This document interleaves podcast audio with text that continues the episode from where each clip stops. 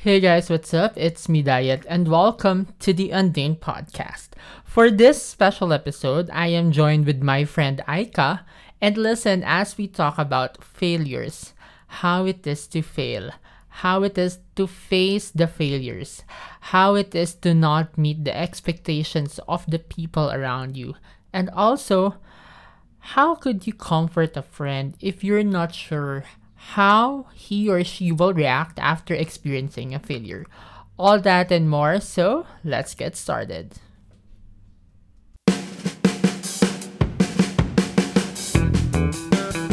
Hi, Aika. How are you? Hi, Diet. Hello, I'm good. So happy to be here as your guest. Yes, thank you for saying yes para mag para mag-guest dito sa aking podcast. All right, so let's jump to our discussion na. Ito first question ko sa'yo. What do you consider is your biggest failure so far? Well, I think before I directly answer that, Mhm. siguro gusto ko munang i-address as early as now na the concept of failure or failing, it's Mhm. something that's very subjective because we have different experiences, different Yes. backgrounds, different personalities.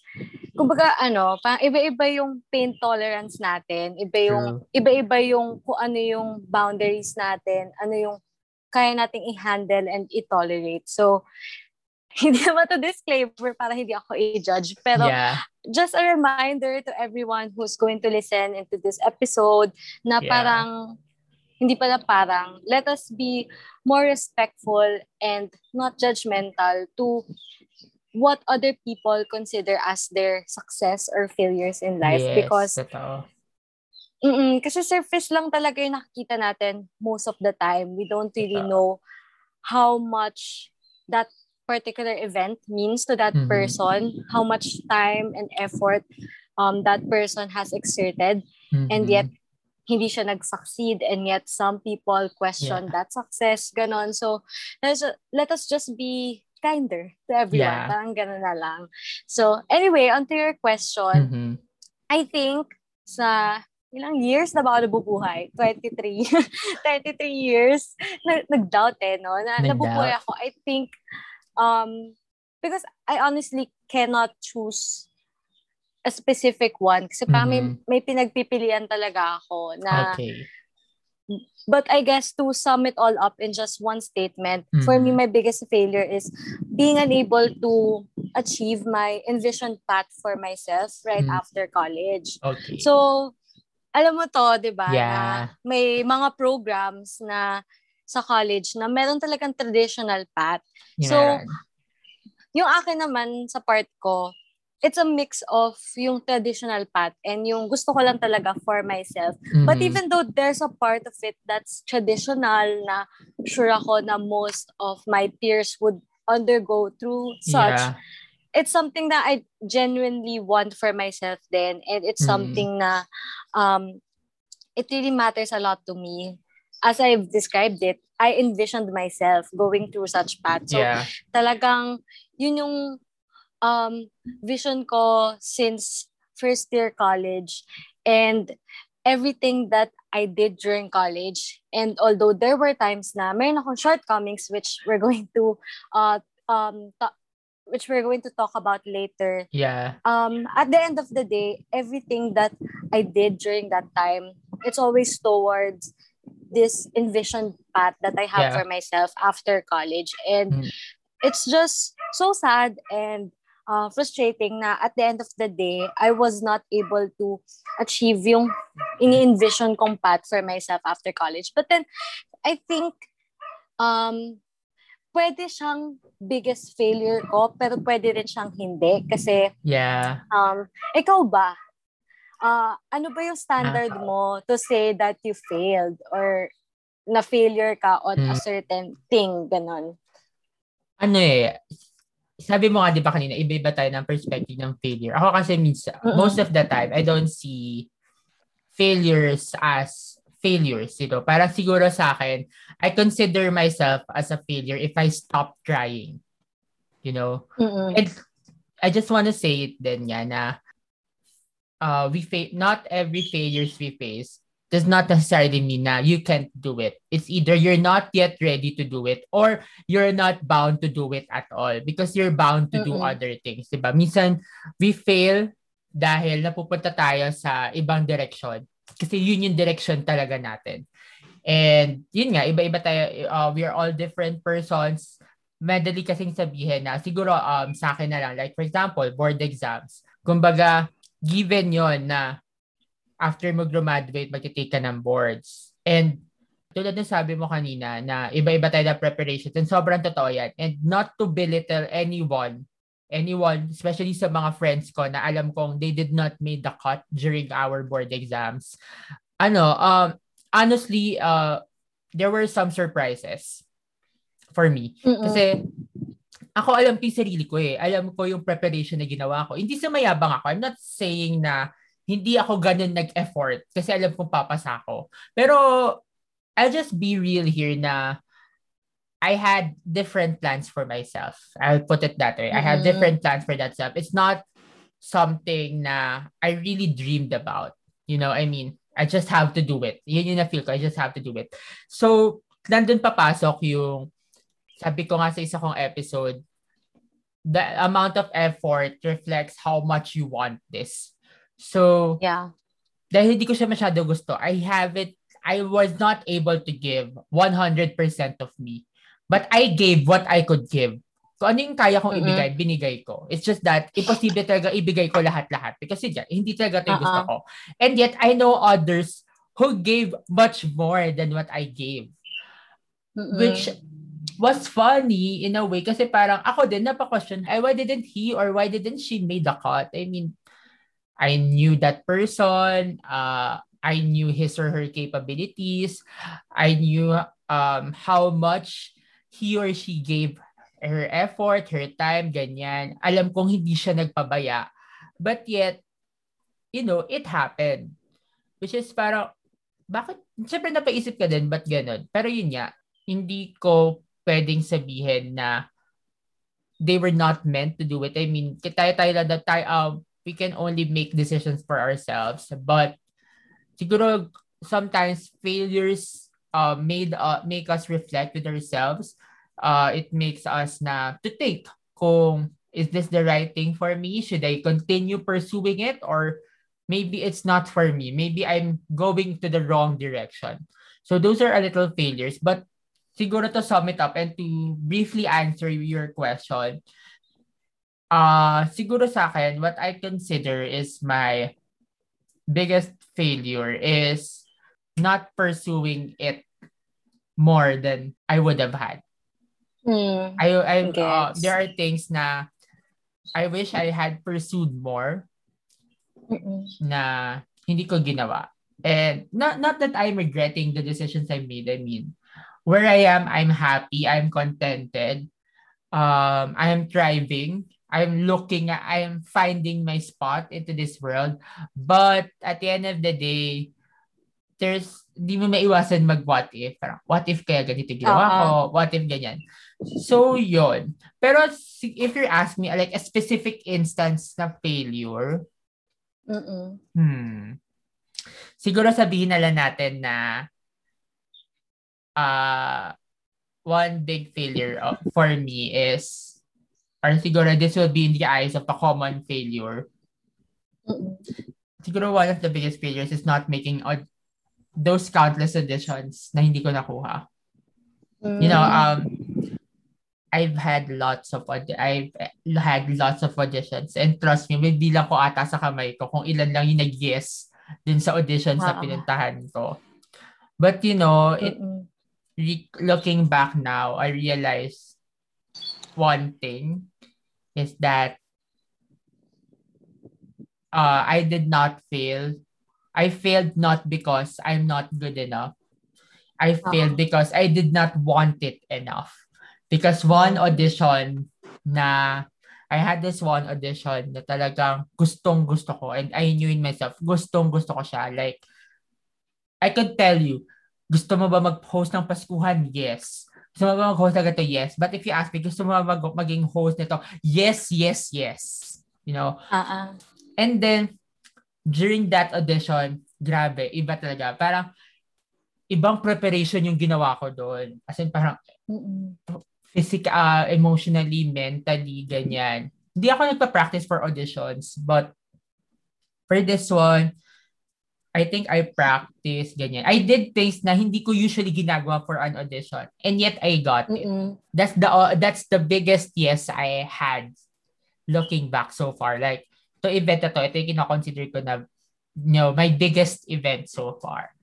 And yun, uh, those are little failures but there was a reason pala why I failed. And it was a learning lesson, learning experience. But I'm not saying na if you don't want it, don't try. Or if you don't want it enough, don't try. You know, you just have to try. Kasi minsan naman, Mm-mm. you may not want it really, but if it's for you, the door will open for you. Yeah. I diba? agree. And, uh and since nabanggit mo yung hosting mo, can I just Mm-mm. say na sing it lang? Yeah, na, sing it I natin. think kung hindi, kung hindi ako yung pinakauna mong co-host sa pinakaunang hosting gig mo, siguro isa sa mga pina, pinakauna mong nakasama mag-host sa mga pinakaunang No, ikaw talaga. Mo. Ikaw talaga. Ako talaga. Yeah. Um, I'll share this story. That was, I will never forget this. Third year, YTI. I, uh, that was, hindi na siya, hindi ko maalala kung semis. Basta hindi siya, hindi siya yung big, hindi siya yung grand final niya, whatever.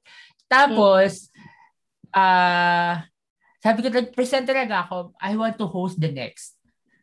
Kasi mm-hmm. alam ko naman masalita ako ganyan. I want to host. Uh-oh. Tapos, ayan, uh, when we had, grabe talaga, grabe, it, nag-wait lang, nag-flashback lahat. Ayun, uh, yun nga, tapos, grabe naalala ko talaga yung feeling. Like, I'm happy, at the same time excited, at the same time nervous. Kabado, Kasi alam uh-huh. ko by that time, you, but at the same time, I felt calm. Kasi alam kong, mm. you're more experienced than me. Whatever it will not fail completely Mm-mm. because kalam kong kaya mo akong saluhin. Pero grabe, ang dami ko natutunan doon.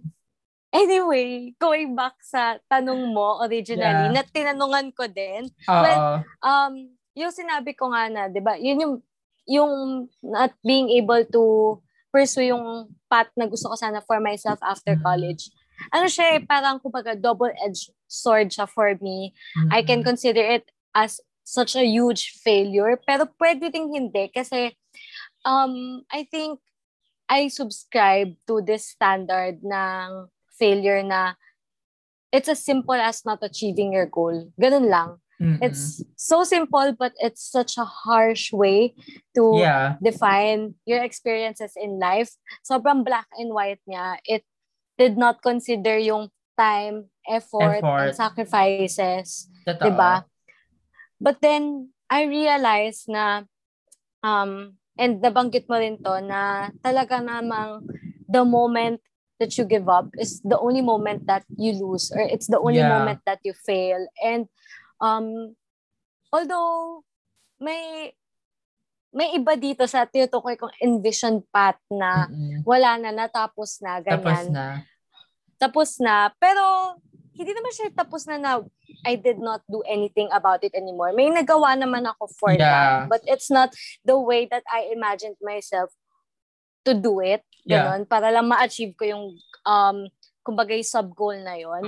But for the other for the other stops kumbaga sa path yeah. na to na gusto ko for myself um hindi ko pa siya na-achieve uh, with all complete honest uh, honesty mm-hmm. but then I'm trying and I think that that is what matters. Especially sa panahon ngayon, talagang hindi nakakatulong yung pandemic because we're so much more limited yeah. than ever. Honestly, But then, uh, um, I think uh, what matters is I'm really trying. Yun na lang. Yeah. Hindi na lang ako nag-give up. Ganun.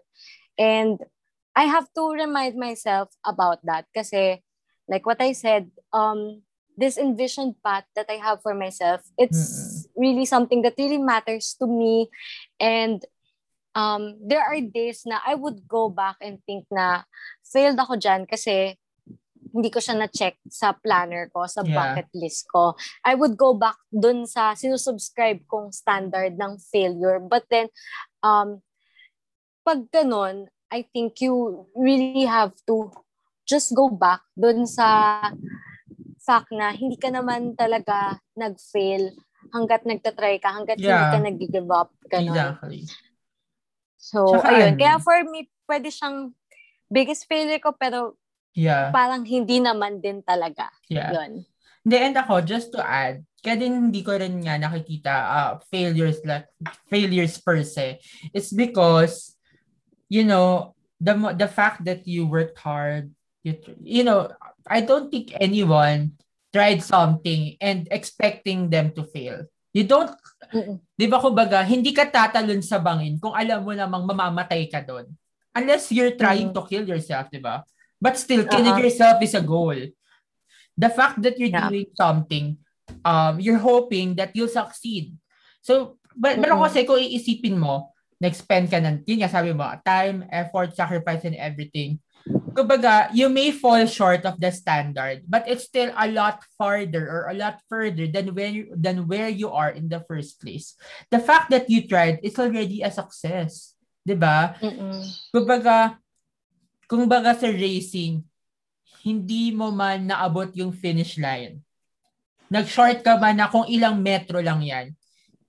It's still, kumbaga kung i-measure mo, yung distance mo mula dun sa finish line is a lot smaller than your distance from the starting line. You give it, Yeah. binigay mo yung kailangan mo eh. So, ako hindi ko, yung mga ganun, I don't see those things as a failure. So, eto naman, Mm. uh, I think you're open naman with this na during college, uh, you have you experience subject um failing subjects. So how did you cope up? Um, siguro, Especially the first. The first. Okay, the so- first. I actually would rather talk about the first kasi sa tingin ko talagang yun yung, as compared to the second time Yeah. na nag-fail ako ng subject, uh, sa tingin ko mas successful yung first. Hindi successful na fail ah, pero yung naba, in terms of pagbawi, ganon. So, um, the first thing that I did is I accepted my situation. Mm-mm. And I specifically accepted my situation by forgiving myself. So, during that time, I know na, well, with all due respect naman do sa professor ko sa subject na yun, nagtuturo naman si ma'am. Oo. But then, I just don't, hindi ko, hindi ko, kumbaga, gusto yung way on Mm-mm. how she teaches. But then there's the effort. There's the Yeah. effort naman. Pero talagang, for me, hindi yun yung gusto kong way to learn. And I think I speak for a lot of people when I say that. But then there's the effort. Then another thing about my professor at that time sa subject na yon, she's also not the nicest professor that you'll meet. I mean, hindi naman yung, hindi siya nice in such a way na hindi mo siya makakausap ever. Oo. But then she's really stick dun sa book. yeah. So, ito lang yung pinag-usapan na transmutation between the professors in your year level, in your um subject matter. Yun lang. Ito talaga. lang hindi siya magbibigay ng, oo, hindi siya magbibigay ng extra help to her own students, ganon. Mm. And I understand that din naman. Oo. Um, so, um, ako naman, on my end, um, syempre, alam mo yun, pag, minsan pag ganyan, um, you really question, bakit ka din ba talaga bumagsak, ganon. Mm. And, um, factor din naman talaga yung professor, but then at the same time, I know in myself na um, may pagkukulang din talaga sa part ko. So, Mm-mm. I already know the reputation of that professor prior to having her class. So, bakit hindi ako nag-double effort? And at the same time, during that particular semester, kung saan tinik ko yung subject na yon regularly, Mm-mm. um, I ran for student council. And while that is such a good experience naman, um, I Mm-mm. I think It I think contributed. talaga, it contributed to that kasi um kasi hindi ako na um nag-uuwian ako from UST to Marikina ganyan Mm. and it, I'm not saying this to put myself down but I'm also not that naturally gifted when it comes to accounting Yeah. So, um, talagang andam, hindi ako gaya ng iba kong mga batchmates na magsagot lang ng libro ilang problems sa libro, confident na silang papasa sila sa quiz. Ako, hindi ako ganun. I have to answer several handouts first mm-hmm. just to um, gain that confidence in myself, just to And hindi ko naman din sinasabi na every time na nagsagot ako ng maraming handouts, sure pass ako. Ah. Kasi may moments din namang hindi ganon. Pero alam mo yun, yung confidence mo man lang and mm-hmm. yung feeling mo lang na may nagigain ka din talaga na additional knowledge and practice and exposure to different mm-hmm. problems. May ganon. And syempre, when you run for student council, talagang after class mo, diretso ka sa um, pagpa-practice nyo ng campaign. Then, mm-hmm. alam mo yun, nag-iisip ka na regarding your different subjects. Tapos nag-iisip ka pa ng proposals mo, nag-iisip ka pa ng speech mo, yeah. paano mo aanuhin tong um, sa kalaban mo, ganyan. So, there's really a lot of things going on. And although it was such a good experience and it's something that um, I did genuinely, um, I think then at the same time, it's not a well thought of decision on mm-hmm. my end. Kasi, um, na-realize ko na, yes, I followed my heart na gusto ko mag-serve nung time mm. na yon pero I just feel like hindi ko dinala 100% ng utak ko in going to that decision. I think mm-hmm. I really became so stubborn during that time and um again it matters a lot to me na alam mo yon to win ganyan and yeah. Nung hindi, syempre nalungkot ako. Tapos parang imbis na nag-aral, naglungkot-lungkutan si ate yung girl, mm-hmm. ganon. Then, hanggang sa parang doon na naghalo-halo din talaga yung emotion na mm-hmm. um, you exerted your time and your effort for this campaign just mm-hmm. for you to mm-hmm. end up not winning. Then at the same time, doon mo na-realize na, hala, shocks. Sobrang napabayaan ko din yung pag-aaral ko. Kailangan uh-huh. ko bumawi. But then, it might be too late already. Yeah. And so, para ang nangyari nun sa akin is, habang nag-aaral ako, talagang ang emotional, ganun. Parang hindi ko alam mm. kung anong klaseng lungkot yung unahin ko. Yung malungkot ako na, grabe, sana nakinig ako sa parents ko na sana di na lang ako tumakbo, mm-hmm. ganun. Kasi pwede naman ako mag-student council officer pa din without yeah. running. Oh, and gosh, mas na mas na-enjoy ko talaga yung position ko right after sa grievance, ganyan. Mm-hmm. And hindi ko alam kung yun yung unahin ko emosyon, yung sana nakinig ko sa parents ko or sana nag-aral ako ng mabuti, sana hindi ko binagsak yung quiz na to, ganon. So, mm-hmm. alam mo yun, imbis na nagpo-focus ako doon sa problem na sinusolve ko, nalulungkot ako in my head. So, mm-hmm. ayun lang. Parang, nung nalaman ko na hindi ako pumasa, ganyan, parang, alam mo yun, parang alam ko na baka maging ganun din yung mm-hmm. mangyayari, mangyayari sa akin once I study for my summer classes or for my special classes during that time. Kasi mm-hmm. syempre, sino ba naman sa ating may gusto na bakasyon? Totoo. Uh, pumapasok ka, 'di ba? Uh, sino bang may gusto na mag-repeat ng classes? Sino bang gusto na maglabas na extra pera pa yung parents nila? Ganyan. True. So, wala naman, di ba? So, I know na those thoughts might come back and they might come back during mm-hmm. the time na sobrang dapat hindi sila welcome, dapat hindi sila ini-entertain. Yeah. Kung kailan nag-aaral ka, in short. So, what I did was, I forgave myself. Binigyan ko yung self ko ng chance na um, to prove to myself na, okay, kahit binagsak mo tong subject na to during regular term, pag inaral mo siya ulit, mas maiintindihan mo, you're going to be better at this subject and that might be your edge in mm-hmm. the future. Kasi um, sa board exam, ganyan, and it might also be your edge once na dun yeah. sa susunod na subjects mo, sa susunod kong school year, ganun. So parang, mm-hmm. um, pinatawad ko na lang yung sarili ko kasi um, yun din talaga yung kailangan para maka-move on ka and maka-let go ka. And I know na at so many times it's our own self that's uh, yung sarili talaga natin that's the person that's hardest to forgive yeah 'di ba so ayun that's the first thing that I did so inaccept yung situation ko by forgiving myself sa shortcomings ko. Mm-hmm. So doon pumasok yung pangalawa which is I changed some of my habits. So that includes yung pagpatay ng notifications ko sa mga social media accounts ko mm-hmm. kasi very ano ako dun eh, very easily distracted ako. Yeah. Um, sa Messenger, sa Twitter, ganyan, sa Instagram. But then I noticed din kasi sa self ko, kahit naka-on yung notifications ko, I still check.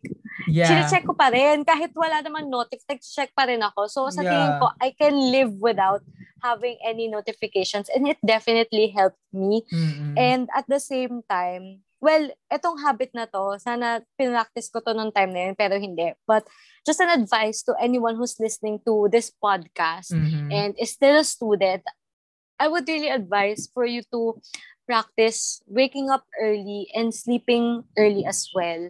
Yung san, Mm-mm. kung pwede lang, kung kaya naman na makompleto niyo yung 6 to 8 hours of sleep, why not? Mas. I, I just think na it's really better na maging early riser ka, tapos dun ka mag-aral para fresh yung mind mo kasi nagpo-pull up ka ng all-nighter. For me Mhm. lang. And I advice lang din sa students, parang I think i-avoid din yung, ewan ko kung ginawa mo ba to ever, Dieter, na Mm.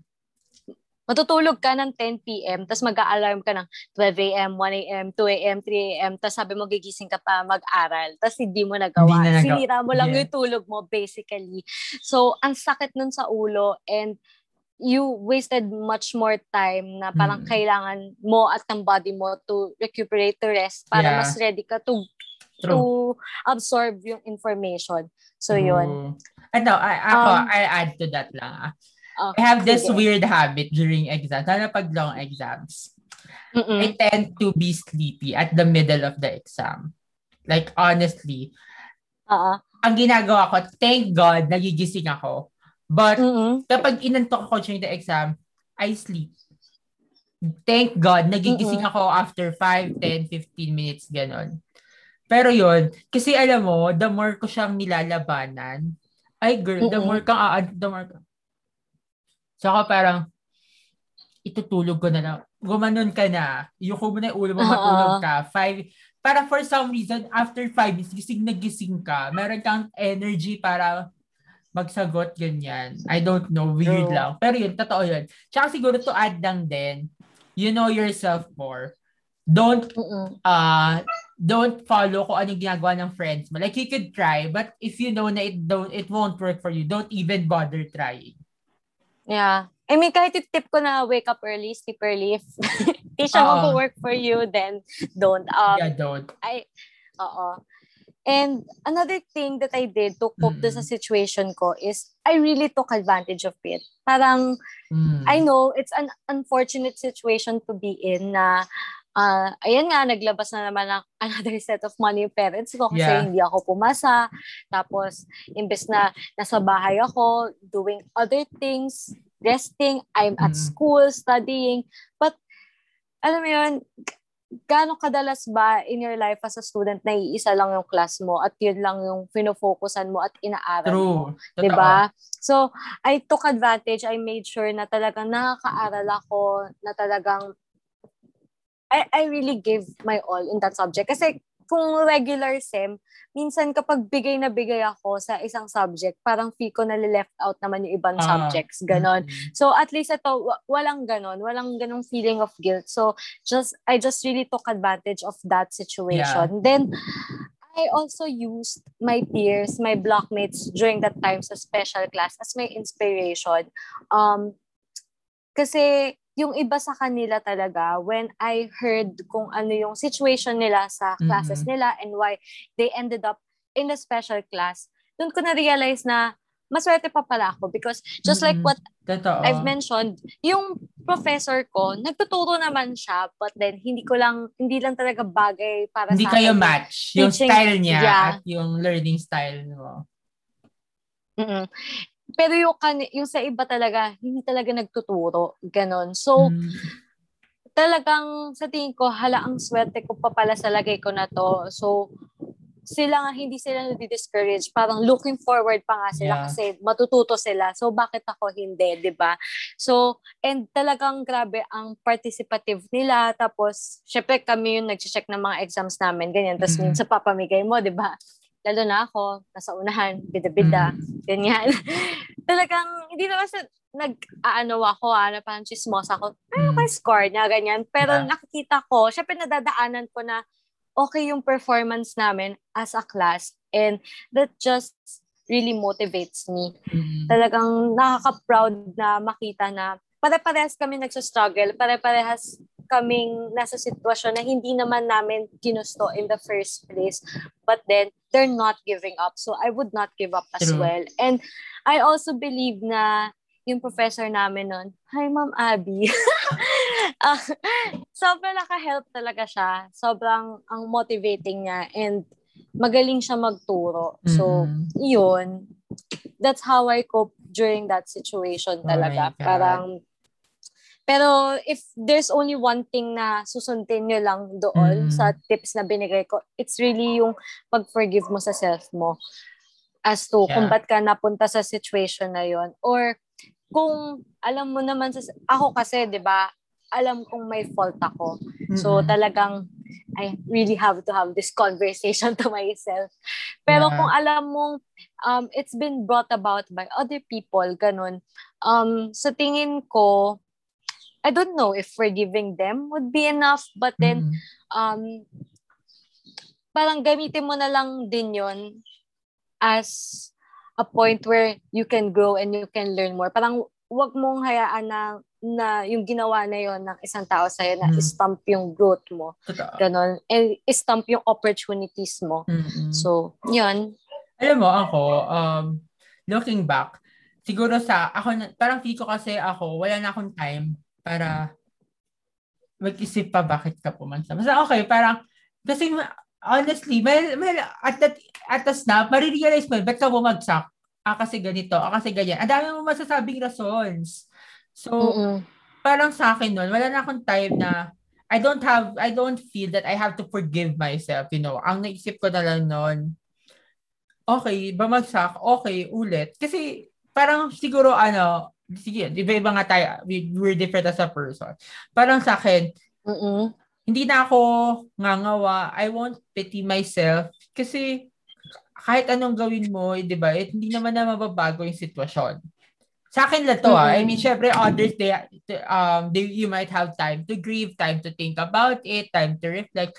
Ako parang, wala na. O di ko po ba, the first, I think, this is, ano, easier than later time. The first time, napaisip ka lang, parang, ay, ba't ba ako bumagsak nito? Yun like, parang yung pinakamatagal kong naalala. Tapos, Mm-mm. hanggang sa kakaisip, pag na-realize ko ng bakong ba't ako bumagsak, acceptance. Tapos wala na, naisip ko na lang, okay, sige, take ulit, ganyan. Kailangan lang talaga humabol. Tapos, ayun, at the second, ganun lang din. Pero it's just, a, uh, di mga sumunod na subject na I failed, wala, parang, yun nga, usad nila, parang, ah, okay, bagsak. Okay, try again, ganyan, learn again.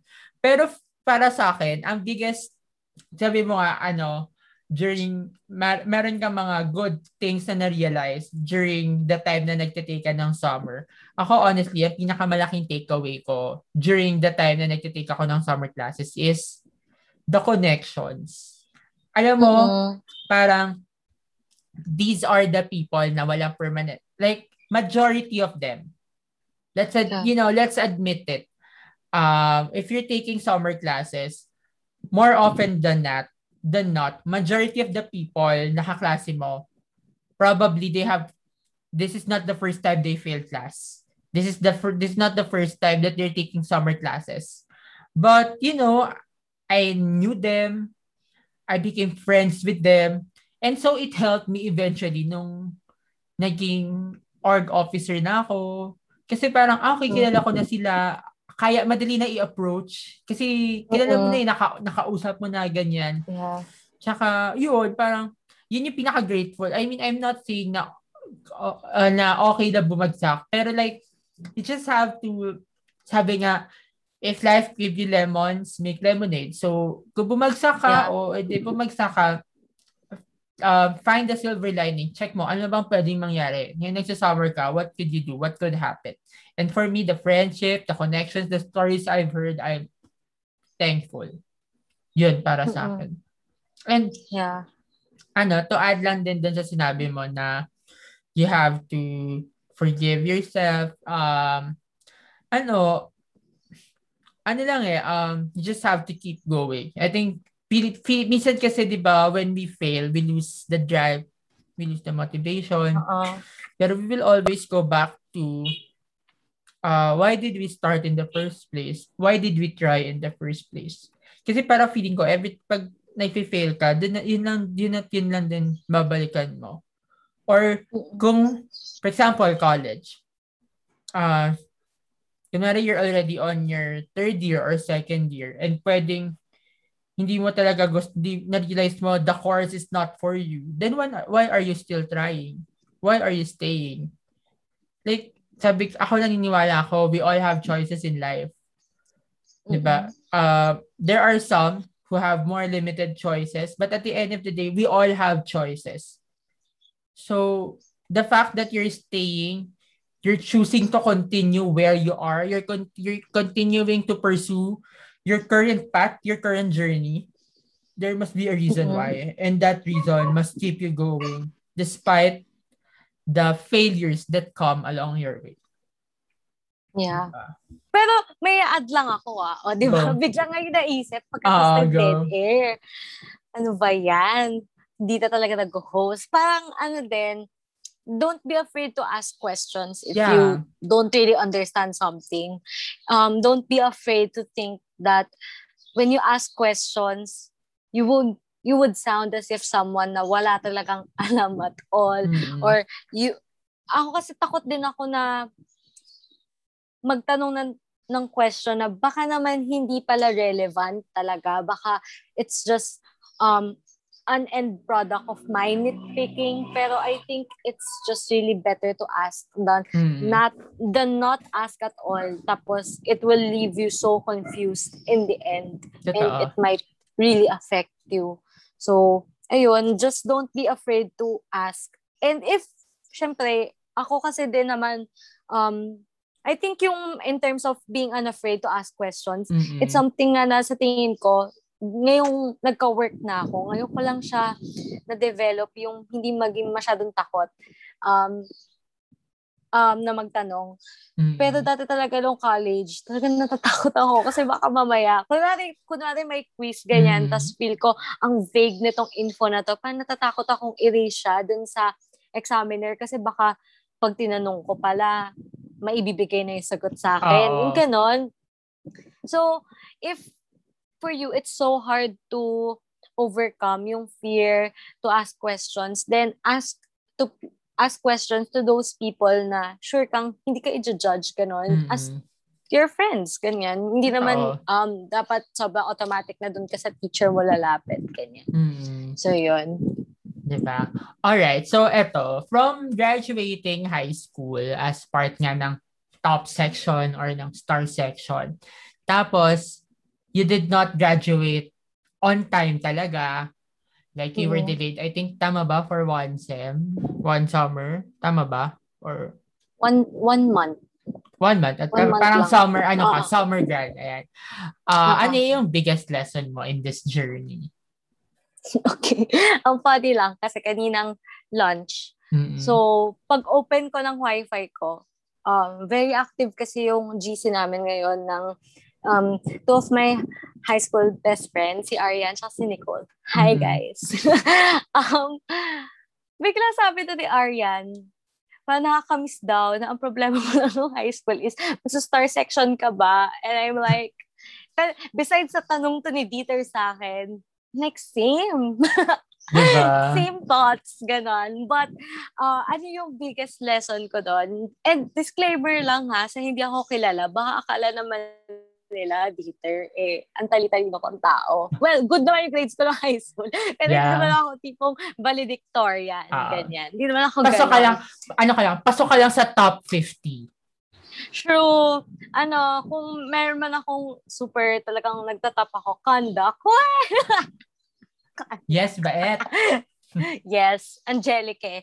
Anyway, so I think my my biggest takeaway from that is just don't let your past dictate your future. And I know na itong quote na to, we always hear this um for people or we always say this for people na hindi masyadong maganda yung experiences Yeah. nila dun sa kung ano mang past yung tinutukoy mo. Yeah. Or they're trying And in to my case, and they're trying to ano improve themselves, diba? Change the bad habits, ganyan. Ah, uh, uh, yon. And in my case, high school was really a good experience for me, particularly mm-hmm. fourth year high school. I think at I'm at the top of my game during that time. Mm-hmm. Um, I'm about to graduate in the first section. President ako ng organization where I started as a member since first year high school and where I was able to overcome my fear of public speaking and that's also mm. where I started my passion for hosting then ganyan mm. I have good grades ganyan so talagang I'm at the top of my game I have friends na sobrang up until now I still treasure and I'm still able to talk to mm. especially during this time so talagang it's such a good experience for me high school but the reason why for me I chose this as my lesson, yung don't let your past define you. Kasi sa tingin ko, um, uh, don't let, let your past define your future. I think it's applicable whether yung past mo, it's something that you consider as good or bad. Kasi mm-hmm. sa tingin ko, since yung yung point ko na past dito is yung high school ko na good experience, tapos talagang um, very okay ako, ganyan. Mm-hmm. Graduating with flying colors, ganyan. Yeah. I think, um, nagkaroon tuloy siya ng pressure sa akin na dapat in college, ganun din. That I mm-hmm. also have to succeed. I also have to um, graduate with flying colors. Mm-hmm. So, um, I think my lesson in there is just to, um, syempre, parang pwede, gamitin mo siyang inspiration mo na, um, grabe, at a young age, successful ka, ganyan, parang mm. continue in improving yourself para tuloy-tuloy pa rin. But then, if hindi ganon, kasi imagine, parang, yun nga, nag-graduate ako high school, talagang flying colors, ganyan. Mm-mm. And then I ended up in college not even having a graduation ceremony at all because mm-hmm. of the Thank pandemic. You, Yeah, ang layo talaga. So, parang talagang may moments din talaga na mapapaisip ka, ano nangyari? Ganon. But then, um, wag ka lang talaga din maging sobrang hard sa self mo. Wag ka masyadong maging harsh na, hala, bakit from gan ganon, naging gan ganito? Mm-hmm. Eh, kasi sa totoo lang, there are so many um, good experiences, lessons in life pa din in between those two points in my life. Um, sa tingin ko din naman, kung hindi ko na-experience yung na-experience ko na I think very in contrast to the good experiences that I had in my past, which was during high school, I would not be who I am today din naman. Although, mm. I also subscribe din sa sinasabi na, yes, experience is the best teacher, but mm-hmm. that doesn't mean that you have to literally experience it so yeah. that you learn. I think stories and people are enough for yeah. you to learn. Totoo. Uh, mm And, pero kahit ganon, sa tingin ko talaga, kung kung nag-mature man ako ngayon, yeah. quote and quote, kung nag-mature man ako, um, nag-contribute din naman doon yung hardships na napagdaanan ko as part of the consequences of um, the good and the bad decisions na mm-hmm. I made in between dun sa from being a part of the top section during high school to ending up being just um, a student. Yeah. Eh, ayoko nga sabihin na just a student lang ako kasi syempre parang um, tawag dito, pinaghirapan ko pa rin yeah. naman siya. Pero yung, let's just say, basta sobrang ang malayo lang sa kung mm. paano mm. siguro ako na-perceive ng iba because of how I was back in high school. Parang ganun. Mm-hmm. But yeah, I, I just think na wag ka lang talagang maging hard sa self mo if yung past mo, you think na it's so successful, you have to live up to it for the rest of your life. Yeah. Ganon. And syempre, if your past is something na that it's not really good, there are some habits that you have to change, then um, go, change it, and um, just don't give up. Ganon na lang. So, alam yun. mo, mo, naisip, mm-hmm. naisip ko, nabuo ko tong quote na to habang pinakikinggan yung sinasabi mo. ano, let your lessons from the past guide your present decisions for it to affect your future. Yan. Naitawid. Oh, diba? Naitawid. Yeah, hindi kasi 'di ba Pero parang totoo. tama 'yun eh. Um your past won't dictate your future. But your present will dictate your future. Where your decisions today will dictate where you will go in the future. And kung ano man yung magiging rason mo in making those decisions today, galing yun sa past. It will reflect from your past. Kasi, alam mo, ikaw, nabanggit mo na nga yung high school. Ako, I don't think I've said this enough or I I don't think I've shared this to many people. But, you know, alam mo, graduating high school, like, tama ka, high school, it's a lot of fun, lot of lessons, ganyan. But honestly, one of those lessons was that yung parang feeling ko, I deserve some opportunities that did not come my way. Parang feeling ko, ah, Mm. I could have done this, I could have tried that, I could have, you know, experienced these things, but they did not come my way. I was not able to have the chance to grab those opportunities. Parang feeling ko, I could give so much more. I'm willing to give so much more. Yet I was not able to because I was not given the opportunities to do it. Oo. And so siguro, eto, I remember when I entered college. Dahil nga parang feeling ko, hindi, hindi ko na-reach yung full, potential ko nung high school. Parang sabi ko, during college, kailangan ka-graduate ako na president ng organization na to. Like, meron akong specific na organization. Oo. Yun- Sinabi ko yon like, all the opportunities, all the organizations na sinalihan ko. Of course, sinalihan ko yung organization yun kasi gusto ko talaga sumali din sa org na yun. But, ano, um, parang yung sabi ko sa sarili, sabi ko lang siya sa sarili ko, but hindi ko naman siya ginawang mantra na guide na "Ah, kailangan gagawin ko to para maging mag, para mag-president ako ganyan. Wala naalala ko lang, sinabi ko siya ganyan. And then, yun nga, I joined these organizations. I did this, did a lot of stuff, ganyan. And then, I graduated as an org president. Not of the organ, not the organization na sinabi ko, but I graduated as an org president. And you know, I just realized that, I just remembered that instance na sinabi ko sa sarili ko, parang patapos na ata yung ano, patapos na yung term ko. Parang, Noon na one time nagre-reflect ako, sabi ko, oo nga no. After high school, sabi ko, graduate ako ng org president. And I did. Oo. Which is Yeah. not, which is not foreseen. Like, Mm-mm. honestly.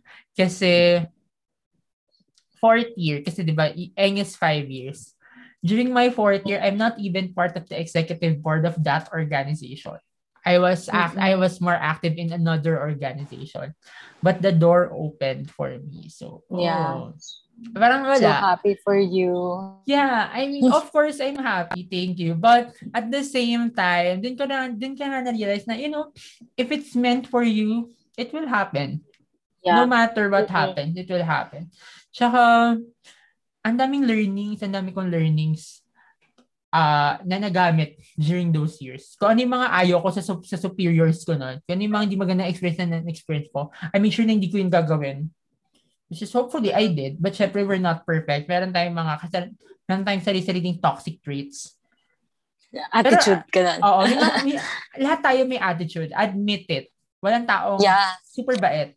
Meron tayong mga attitude. Totoo. Di ba? Meron tayo lahat sungay. Like, in a way, toxic tayo sa ibang tao.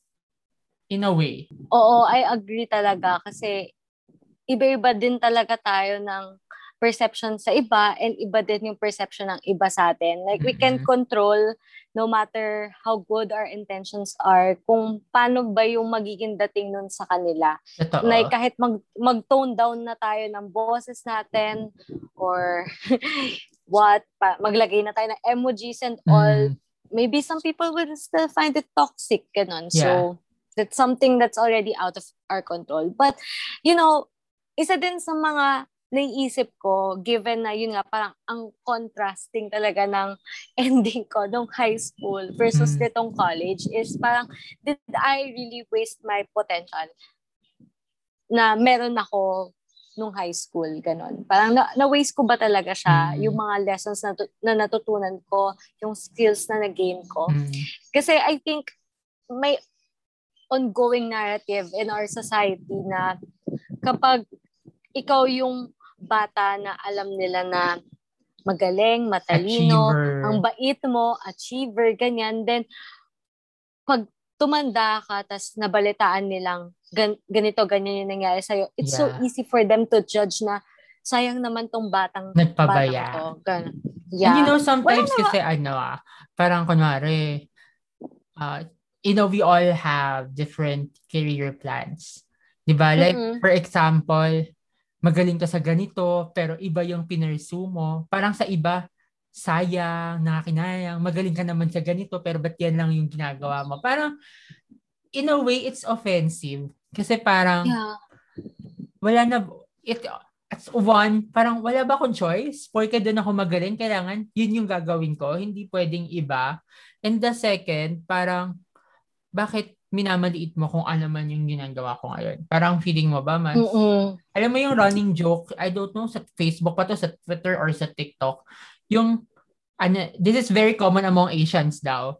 Yung, is there a doctor in the, ano, is there a doctor in the plane? And then the dad would say, kung nag-doctor ka, ikaw sana yon And then, yung mga ganong statements, parang, Ah, so porque true. hindi ako doctor, wala na akong silbi. Parang may silbi Yeah. naman ako, hindi na ngayon. Parang gano'n. Oo, di kaya yung parang, oh, yung anak ni ganto, engineer. Hmm. As in, sobrang grabe mag-compare, di ba? Pero, I think naman, hindi naman, well, there are, I guess, um, true cases na sayang talaga Oo. itong isang taong to. But then, gaya ng sinabi ko earlier in this episode na let's be not so quick to judge kasi hindi Yeah. naman natin alam yung nangyayari kumbaga behind the scenes. We don't know the inner workings, ganyan. Hindi natin alam ano nangyayari sa bahay, ano Mhm. nangyayari sa utak ng taong yon ganon. And in my case, wala naman nagsa- wala naman nagsabi ng ganon sa akin ever, but um there are times na inisip ko, did I waste yung potential na I think meron ako when I Mhm. graduated high school or when I was in high school. Mm-mm. And I realized na hindi naman din kasi yung skills na na-acquire ko, hosting, Mm-mm. time management, ganyan, um, ano pa ba, thinking outside of the box, ganyan. Mhm. Lalo na kasi sobrang dami nating peta nun, ganon um, it's something na nadala ko naman during college and I was able to practice. I think talagang we really have the tendency since tayo din naman yung harshest critics ng self natin na Totoo. we just really kept on looking dun sa nangyayari in the end, dun sa end result, whether success or fail. And dahil tuloy dun, parang, yun nga, na-invalidate natin what happens in between. Hindi natin Mm-mm. na-realize na what happens in between when we're exerting yung efforts natin, yung sacrifices na ginagawa natin, just to ensure na maging successful in the end. Hindi natin alam na yung sa tingin nating meron tayo noon and we feel like we're lacking today, baka pala pina, nilalagay natin na pala doon, hindi lang natin Mm. na-realize. Totoo. So, yun. Well, Mhm. ayan. So ito, to sum it all up, how Oo. do you think yung mga failures na pinagdaanan mo contribute to who you are today? Well, to be just honest then, I think it has genuinely left me feeling frustrated and Mhm. insecure and left out. As in, to be honest lang talaga, Mhm. I, I feel left out. And hindi lang left out in events, but left out in terms of achievements, ganon. Mhm. Hindi sa, uh, iinggit ako sa iba or parang, kasi may iba na ano eh, na, eto ha, totoo to. Mm. So, syempre, lumabas yung results ng board exam. Mm-mm. May iba na parang, ang insensitive din naman sa mga di pumasa. Parang, uh, for me, it's so hypocritical of that person to say that because if you're in the place of a passer, you would do that. And, you know, these passers, hindi naman sila nagpo-post niyan dahil gusto nilang mang-inggit. They want Yeah. to celebrate Because all- it's also our success. their It's their own effort. success. Yeah. And you know what? Um, sa amin sa accountancy and I don't know kung ganun din ba sa inyo. Mm-hmm. Hopefully, ganun din naman yung mindset. I, I think ikaw ganun based mm-hmm. sa mga shinare mo kanina. Pero sa amin, parang talagang very damayan siya. And Mm-mm. I heard from some people na feeling nila, na ansaya nila kasi pumasa sila. But then, the feeling, it just goes away so easily seeing na Totoo. ang dami nila mga kaibigan na hindi nag-make dun sa cut. Kasi Totoo. naiintindihan nila kung gaano kahirap. Ganon. And parang So- feeling mo, ano, ako, ako, as, yun Mm-mm. nga, as pumasa, alam parang feeling ko, deserve nitong pumasa. Alam ko, mas malaking effort yung binigay nito. Mas masipag to sa akin. Alam mo yung ganun, parang, you, you also, at the, kumbaga, you're try, ang dami kasi umiis, ang daming tumatakbo sa isip pag ganun. I mean, like, yung isa, hala, bakit kaya hindi siya pumasa? What went wrong? Yun yun, what went wrong? Yeah. Ganyan. Tapos, at the same time, questionin mo rin, deserve mo ba? Parang, eh, parang feeling mo mas deserve to pumasa kaysa sa'yo, pero ikaw pumasa, siya hindi. Tapos alam mo, I just share this at the same time. Tama yun, yung the feeling quickly goes away. Like, pumasa, yes, celebrate, post, ganyan. Syempre, yung mga kamag-anak mo, congratulations. But at the same time, alam mo, one of the hardest things kapag pumasa ka, tapos alam mo, meron kang friend na hindi pumasa, you don't know how to approach. Yeah. Alam mo yung parang, alam ko na feel ko to sa'yo, honestly. When, Mm. I because I knew you took the boards and when lumabas yung exams and then I saw your name wasn't there. I, when lumabas yung results and your name wasn't there, I, I wasn't really sure how will Alam mo yung parang, I want you to assure, I want you to assure na I'm here, it's okay, ganyan. Um, may, um, it happens for some, ganyan. Mm-mm. Alam mo yung hindi mo ma-formulate yung words kasi parang feeling mo pwedeng masamain any. Or sabi mo, Oo. okay lang yan. Pwede kasi sabihin sa'yo, okay lang kasi hindi mo na-experience. Pero kasi, Mm. if ikaw, kung isipin mo talaga, rationally, yes, it's okay. You failed, but it's not the end. You're just at the start. Tapos, Mm. kapag, baka mamaya isipin, nagyayabang ka lang, na pumasa ka, you're inse- Ang dami, ang hirap din.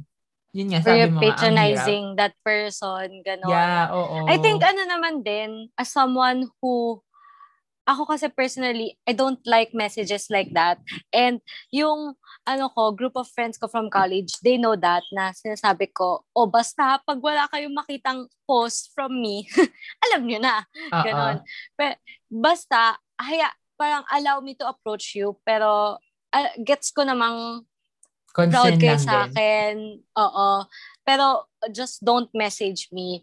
'Di ba? Message na lang ako pag may nakita kayong post ko. Pero kung wala, wala. Eh, syempre, I cannot tell that to every single group of friend of mine. Okay, I'm sorry. Kasi alam ko message talaga kita.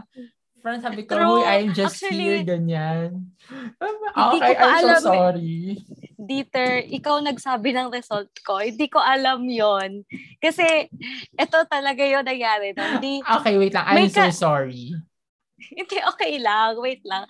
So, parang, nung gabing yon um, gabi, this is an exclusive kwento to all my other Mhm. friends na hindi nila alam nangyari sa akin yung gabi. Okay, so, So, hindi ko, kasama ko dyan kasi hindi ko alam yung nangyari. Pero may contribution Okay, so- pala ako. Sige, go. hindi ka, kasi nung, anong, um, nung gabing yon may exam ako the following day for something else. Mhm. Tapos, um, tawag dito, ngayon, syempre di ka makafocus kasi alam mong lalabas yung results anytime. And yung, um, ano nga ba, BSA chair ba namin yun? Nakalimutan ko kung anong posisyon nitong professor na to sa admin namin. Nagsa-start na siya mag-post na nasa Espanya na naman ang corona. That's not a funny thing to say anymore right now.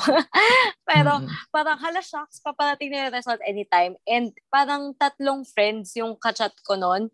Tapos nung yung isa, biglang ano na lang siya, shit, ito na. Ganon. Parang ako, pengin link, pengin link. Ganon. eh, during that time, I don't have my Twitter account anymore. I have two Twitter accounts, actually. Yung, yung isa is yung private na ginagamit ko ngayon and yung isa is yung public na hindi ko na mabuksan, pero okay lang. Mm-mm. So, wala akong way to get sa ibang site besides sa Facebook. And I don't want to open Facebook kasi baka mamaya parang pag makita ko yung mga post na CPA sila, ma- maiyak Mm-mm. ako, ganon. And hindi yung gaya nung sa minimension ko kanina na ang hipokrita. Pero yung parang yeah. sobrang, alam mo yun, sobrang kabahan ka. Eh, may exam ka pa naman kinabukasan. So, makapingin naman ako link, ganyan. Tapos, di sila nagre-reply. Mm-mm. As in, may moments talaga akong ganito sa life na big, kung kailan kailangan ko ng mabilis na reply from someone, biglang Wala. dun wala nagre-reply. Mm-mm. Tapos may isa akong minessage, sabi ko, may result na ba? Tapos sagot lang, yup, yun lang. Parang ako, wala man, wala man lang link. Link? Wala, Wala man lang anything? congra- wala man lang congratulations or ah. I'm sorry, I ka, ala, talaga, Mm-mm. yup, ganun lang. Yun lang. So, nung minessage mo ko, ako, eto na yung result ko. eto na yung result Oh ko, Ah, okay lang naman. And, um, like what I said, ako, ayokong kinocomfort ako sa ganun. But then, I cannot tell that to every single um group of friend na meron ako. So, hindi mo naman yun alam. So, okay lang naman yun. And, as someone na, hindi, of course, I don't want to speak sa mga tao na madalas maka-experience ng failures, ganyan. Pero, um, if you're like me, na ayaw ng nagpapa-comfort because you Mm-mm. feel like, ako kasi personally, there's an experience na, kaya, ako kasi, hindi naman ako ganito dati na parang ayokong i-comfort mo ako, ganun. Mm-mm. Um, pero may na-experience kasi na feeling ko, I was being patronized by this certain person nung nag-fail ako for the first time. Dun sa, Mhm. yung pinag-uusapan natin kaninang subject ko Mhm. na nag-fail ako. Feeling ko parang hindi genuine. Niloloko lang ako. But then, um, even though parang that experience, it turned me into someone na wag mo ko i-comfort if I have this um, experience na Mhm. nag-fail ako. Kahit ganun ako, parang kapag may lumapit sa akin and nasisense ko naman na genuine naman Mm-mm. yung sinasabi, ganyan, that's fine with me. But then, talagang, alam mo yon it shows dun sa, ano eh, dun sa message and dun din sa tao. Kasi sa tingin ko, although, yung mga text, yung mga chat, it can Mm. be really subjected to certain misinterpretations. Yeah. Kasi di ba, pag binabasa natin siya, para may inisip tayong tone ng person na yun in our head. Parang, siguro din, our relationship with that person also plays into account. role, ganyan oo. na, oo, na parang, we, itong taong to talaga, parang Mm. sasabihin talaga to sa akin, eh gusto lang nitong makichismis kung anong nangyari at ba't ako bumagsak, di ba? So, Mm-mm. parang yun, for me, um, parang just be genuine. So, wag matakot. And talagang, kahit ako naman din, when I have to comfort someone, so nung na-delay ako, um, graduate ako after just a month. But then, I still have a lot of batchmates na hindi graduate, na na-delay pa ng mas matagal kesa sa akin. And you might think na because I know what they feel, because I've been there, na parang feeling mo din, if feel, ay parang feeling ng iba is, alam ni Aika yung sasabihin sa kanila when when she's going to comfort them. Mm-mm. Talagang hindi ko rin alam. Biglang, akala ko, alam ko yung gusto nilang marinig kasi nasa posisyon nila ako at some point. Pero Mm. talaga ma-out of words ka. Pero Oo. you just really have to be genuine about it. So, yun. And kung ano ka naman din, huwag ka naman din masyadong hypocritical as a person kapag parang, um, I think, huwag kang mainggit. Yun din. If you feel na, ako, I, I might feel na left out ako with some of my peers, yung ganon. Mm-mm. Pero hindi ako naiingit sa kanila. Kasi hindi ako yung, bakit sila ganito? Bakit sila ganyan? Parang ako, hala sana ando din ako kasama nila and na-experience ko din yung oh, taking with them, ganyan, may picture Mhm. din ako with them. Yung ganon, parang I'm genuinely happy for them. Pero shocks, parang sana ando din ako kasama nila. Hindi naman yung parang to a point na insensitive nyo. Nakainis yung ganun. Pero, um, ito ah, nanggaling na to as someone na umiiwas sana tumingin sa ganung post. Pero, mm-hmm. hindi ko hindi ko siya iniiwasan because dapat wag ka mag-post kasi dapat maging sensitive ka ganun. Mm-hmm. Parang para lang yun sa akin but I genuinely think na if you experience a certain milestone in your life, celebrate it, di ba? Yeah. Yeah, you deserve it talaga, ganun. Mm-hmm. So, ayun, yung akin. Okay lang yan, Dieter. Alam mo, binakread ko pa. Binakread ko pa yung message. Nag-reply ba ako? Hindi. Kasi, ah, hindi ako nag-reply. Hindi. Minessage na kita. Sabi ko, ay ka, hu, hu, hu. I'm just here if you need someone to talk to. 11.24 p.m. So, akala ko pa naman by this time, alam mo na. Kasi late na to, di ba usually naglalabas ng mga 9, 10, ganyan. Mm. Sabi ko, ah, feeling ko alam na ni Aika to. Kaya kita min, kaya sabi ko, sige na message ko Hindi ko alam. Kasi hindi na, tapos parang ako, ngayon ko lang, so parang, I'm so sorry. alam mo, wait lang. Uh, alam mo, nakakatawa. Yung, alam mo na, mag kwento ako paano ko nalaman na pumasa ako. Ano? Paano? SM San Lazaro Max. I'm with two friends. Hindi ko na sila name drop, mm. but you know, just ko sa mamaya kung sino. Uh, I'm with two friends. Uh, Max, SM San Lazaro. Eh, alam na, alam naman namin na kasi syempre, di ba, pag boards, may usap-usapan na kung kailan lalabas yung boards or kailan lalabas yung uh-uh. results. May, alam niya na, santong, by the way, kaya pala, kaya siguro malakas yung loob ko nung nag-message ako sa'yo kasi tingnan ko yung date kakatapos ko lang mag-exam nun. Kasi yun yung last day, nung Oo, second day. Para so, parang, magkasunuran yung mga oo, exam natin eh. True, but anyway, ayun nga. Tapos, nung nakita ko, nung, nung, nag, nung may nag-text sa akin na may results na, okay, bukas tayo dito. Isipin mo, SM San Lazaro to ha. Max, uh-huh. yun sa third floor sa may cinema floor. Nagbukas ng data. Nakita hmm. na yung link. Ang bagal! Ayaw ng link. Yung ginawa ko, nag-data ako, ang bagal. Kumunik ako kay SM Free Wi-Fi, ang bagal. Bumalik ako kay data, ang bagal. Lumabas ako sa parking.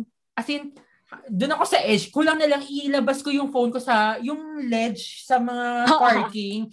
Para lang makas... Alam mo, nalaman ko na lang, may message na, may nag-message sa akin sa Instagram. Congrats, Bezzy. Oh my God! Doon ko nalaman. Nung may congrats, ay, oh my God. Okay. Doon ko nalaman. Tapos after ko siya mabasa, doon nag-load. Naman, hindi pa sa akin. But anyway, ayun. Pero, ano din naman eh, ako din, may isang moment ako, naalala ko lang bigla, nung college na yung tinatawag namin retention exam, mm. weird lang kasi through a friend ko lang din alam pumasa ako. So, ba't kaya ako ganon? Tapos nung graduate ako, so di ba sa portal siya titingnan? Well, ito naman, syempre hindi naman nila ma-access yung portal ko. Pero yung um, may resulta na na malalaman kung graduate ka. From a friend ko din nalaman, hindi ko eh naabangan. So, Ba't ka ganyan self? Sorry. True. Hoy, alam mo, nakita okay ko lang. Talaga. Di ba, mm. 21 nga ng gabi kita minessage. 22 hmm. ng gabi, minessage kita. Kasi parang... Niyayaya mo ako. Niyaya kita for a game. Kasi sabi ko, nako, parang Tito, kayo baka kailangan ito ng cheer up. Na manood ng game. Sabi mo, ayaw mo naman. O, edi, sabi ko, sige, din na natin. Wag na natin pilitin. kasi, birthday kasi ng nanay ko kinabukas. Ah, okay. so, so, hindi ko na alam yung players ng ano din. But, ayun. Um, ano din naman, tawag dito, Um, so yun nga, parang it left me feeling, yun nga, frustrated and insecure, mm-hmm. left out. So, but di nakakatulong yung pandemic because we're much more limited dun sa kung anong gusto nating gawin, ganyan. Yeah. Pero, tawag dito, ano na lang din, siguro in terms of yung positive side naman. Kasi, I think it made me more resilient. Mm-hmm. Um, kasi akala ko, um, and hindi ko naman sinasabi good practice yung ilang beses ka mag-fail para of lang course. maging resilient ka as a person. Hindi naman ganun. Pero nung kagaya niyan, yung sa board exam, pinorse ko yung self ko maiyak, pero hindi talaga ako maiyak. Oh kasi, kasi, ano yon since I'm reviewing for another exam, Oo. na ang nangyari is, so, um, nagre-review ako nun sa kwarto and um, if, grabe, malalaman to ng ibang tao. Close friends ko lang may alam nito. Pero talagang isa lang ang kwarto namin. Sinishare ko pa siya with my parents. So, Ah. syempre, ayoko namang, ako kasi, ayokong umiiyak in general. And Mm-mm. ayokong umiiyak lalong-lalo na sa harap ng family ko. And, um, well, okay lang naman umiyak. There's nothing wrong with that. I just don't like crying at all. Unless yung, yung maiyak ako sa movie, okay lang. Pero yung Mm. maiyak ako dahil sa mga pinagagawa ko in life, oo. Mm. Ayoko ng ganon. So, bumaba ako. Tapos, yun nga, nakita ko yung um, yung message mo, ganon. Tapos, um, sa wakas, may sumagot sa akin tungkol sa link. sa wakas. Pero wala na rin naman kasi alam ko din naman na, nalaman ko naman na din. And Mm. ako kasi, nung nalaman kong hindi ako gagraduate, tumahan na ako. Okay na, tumahan na ako nung nandun din ako sa um, sa baba namin. Tapos nung umakyat ako para matulog, tapos as in, sinabi lang sa nanay ko, oh ano, may result ka na. Biglang, hagulgol. Ganon. So, pa, Mm. Sabi ko sa self ko, ayokong maulit yun yung aakyat ako, tapos biglang hahagulgol ako. So, sabi ko, iyak na ako. Pero hindi talaga ako maiyak. And, hindi talaga ako maiyak Uh-uh. as in. And, di ko alam anong related to sa resilience. Pero, feel ko, isi-share ko to dahil sa binanggit mo about sa friends, yung na, nawawala yung feeling. So, Ah, sabi na hindi pumasa, parang, nung una ako talaga, yun nga parang, more on, inis pa nga ako, pa, ba yan? Di ka naman pumasa? Ganon. parang, parang, ba yan? Lato, Mm. tas di ka pa maiyak, ganon. Tas ano yan, iiyak ka pa pag umakyat ka pa. I- inis pa talaga ako. And, mm-mm. um, may, may friend, ah, okay, yung link pala, sorry, medyo mas late pa siyang nabigay sa akin, yung link. okay. Pero, yung friend ko, dahil nga wala pang link na nabibigay sa akin, may isa akong friend, message ko siya. Sabi ko, congrats. Tapos, may pahabol na, TBH, hindi ko alam yung result. Wala akong copy ng link. Pero, either way, congrats sa'yo kasi alam ko pinag- naghirap ka pa din, gano'n. Tapos, Ah. biglang nag-reply siya, nung ka ba, hindi ako pumasa. Tapos ako, hala, same! Same! Ako din, ganon.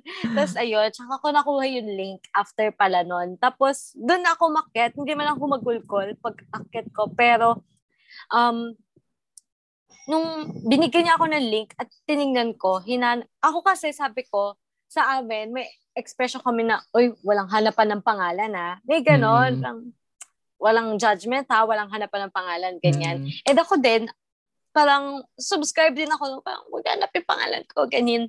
Ngayon, so ako, naghanap na ako. Mm-mm. So, doon ako nag-start maka-feel ng sadness for other people Mm-mm. kasi hala shucks, ba't siya wala, ganyan. Kasi ako, Totoo. alam ko lang kung hanggang saan yung binigay ko talaga nung time na yon. Um, talagang, I'll admit it, naging irresponsible din talaga ako. And when I started to re-exert some effort, sometimes, some sacrifices, it's just really too late already. And sa tingin ko, hindi lang din talaga well thought of yung plan ko on how I'm going to study. Lalo na parang naging late na nung pumasok ulit yung motivation, ganun. Mm. So, ayun, dun ako nag-start maka-feel ng sadness. And yung sadness for myself, parang um, saglit lang siya, ganyan. Pero, syempre, hindi naman din siya talaga yung saglit na saglit because like what I mentioned, it's still a source of insecurity and Mhm. frustration up until this point. And, ayun. Pero I think it made me even more resilient kasi um, it's something na kahit talagang naki-question ko pa din na worth it pa ba to try, ganyan. Mm-mm. Parang I know in myself na if given the chance, I want to try again. Kasi um, hindi mo talaga, you'll never know unless you try. And Mm. I just feel like um, five to 10 years from now, if I will look back and hindi ako nag-try ulit, ano ba yung mas ire-regret ko? Yung hindi ako nag-try or yung bumagsak ako? I think, yung bumagsak ako ulit, I think mas ire-regret ko yung hindi man lang ako nag-try. Mm-mm. At hindi ko nalaman kung papasaba ako or babagsak ako. Kesa yung hinayaan ko na lang na wala, hindi talaga ako nag-try at all. And, ayun nga, much more resilient um, in life, ganyan. And talagang um, it shows you kung ano din yung siguro areas na you have to improve on yourself, Mm-mm. ganyan. Um, I realized na I really have to stick with my priorities and to be not just sticking to it, but to really be strict din na sundin mo siya, panindigan Mm-mm. mo talaga siya, ganyan. And at the same time, um, ang nagawa din nitong fail, nitong mga experiences of failure ko sa akin is yung, I think I became more sensitive dun sa experiences ng ibang tao. Kasi, um, hindi ko man 100% maintindihan what it's like to be in their position kasi Mhm. iba-iba naman tayo, ganyan. Pero I know how it feels to be down, ganyan. To feel sad about something, to feel na parang wa- wala ka nang nagawang tama, ganun. So, ayun, I feel like I became much more resilient and um sensitive. Mm. Mas may empathy and sympathy. Ano nga ba pinagkaiba ng dalawang yun ulit? Towards other people. So, may good effects din naman siya. And I Mm. hope na kahit sa tingin, and I know it's not easy na um to get up every day and to try again, especially with the situation right now. Um, pero sana wag tayong mapagod na bumalik at bumalik dun sa magagandang side effects of um not having your turn just yet. Parang Yeah. ganon. So, yun lang talaga din. Yeah. At, yeah, naiyak. and with that, Aika, maraming maraming salamat for sharing your stories and lessons on this episode. Thank you Yeah. very much. And Thank you din, Diet. yes, and I know this won't be the last time you'll be part of the podcast. Yeah, Yeah, looking in advance. forward.